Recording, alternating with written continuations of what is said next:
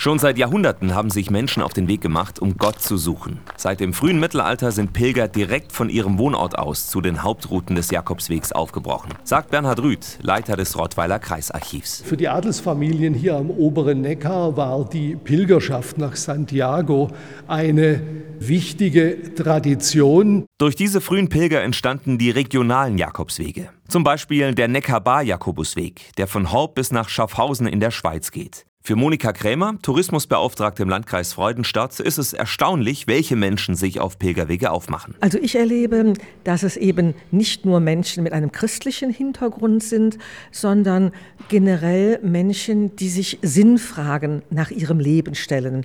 Und die irgendwelche Kräfte hier spüren, die auch für sie relevant sind. Sowohl im Schwarzwald als auch im Rems- oder Neckartal können sich Pilger direkt von zu Hause auf den Jakobsweg begeben. Das macht auch das Pilgerpaar Pius und Beate Löcher immer wieder. Sie haben bereits mehr als 18.000 Kilometer zurückgelegt. Auf dem bekannten Jakobsweg nach Santiago, aber auch hier in Baden-Württemberg.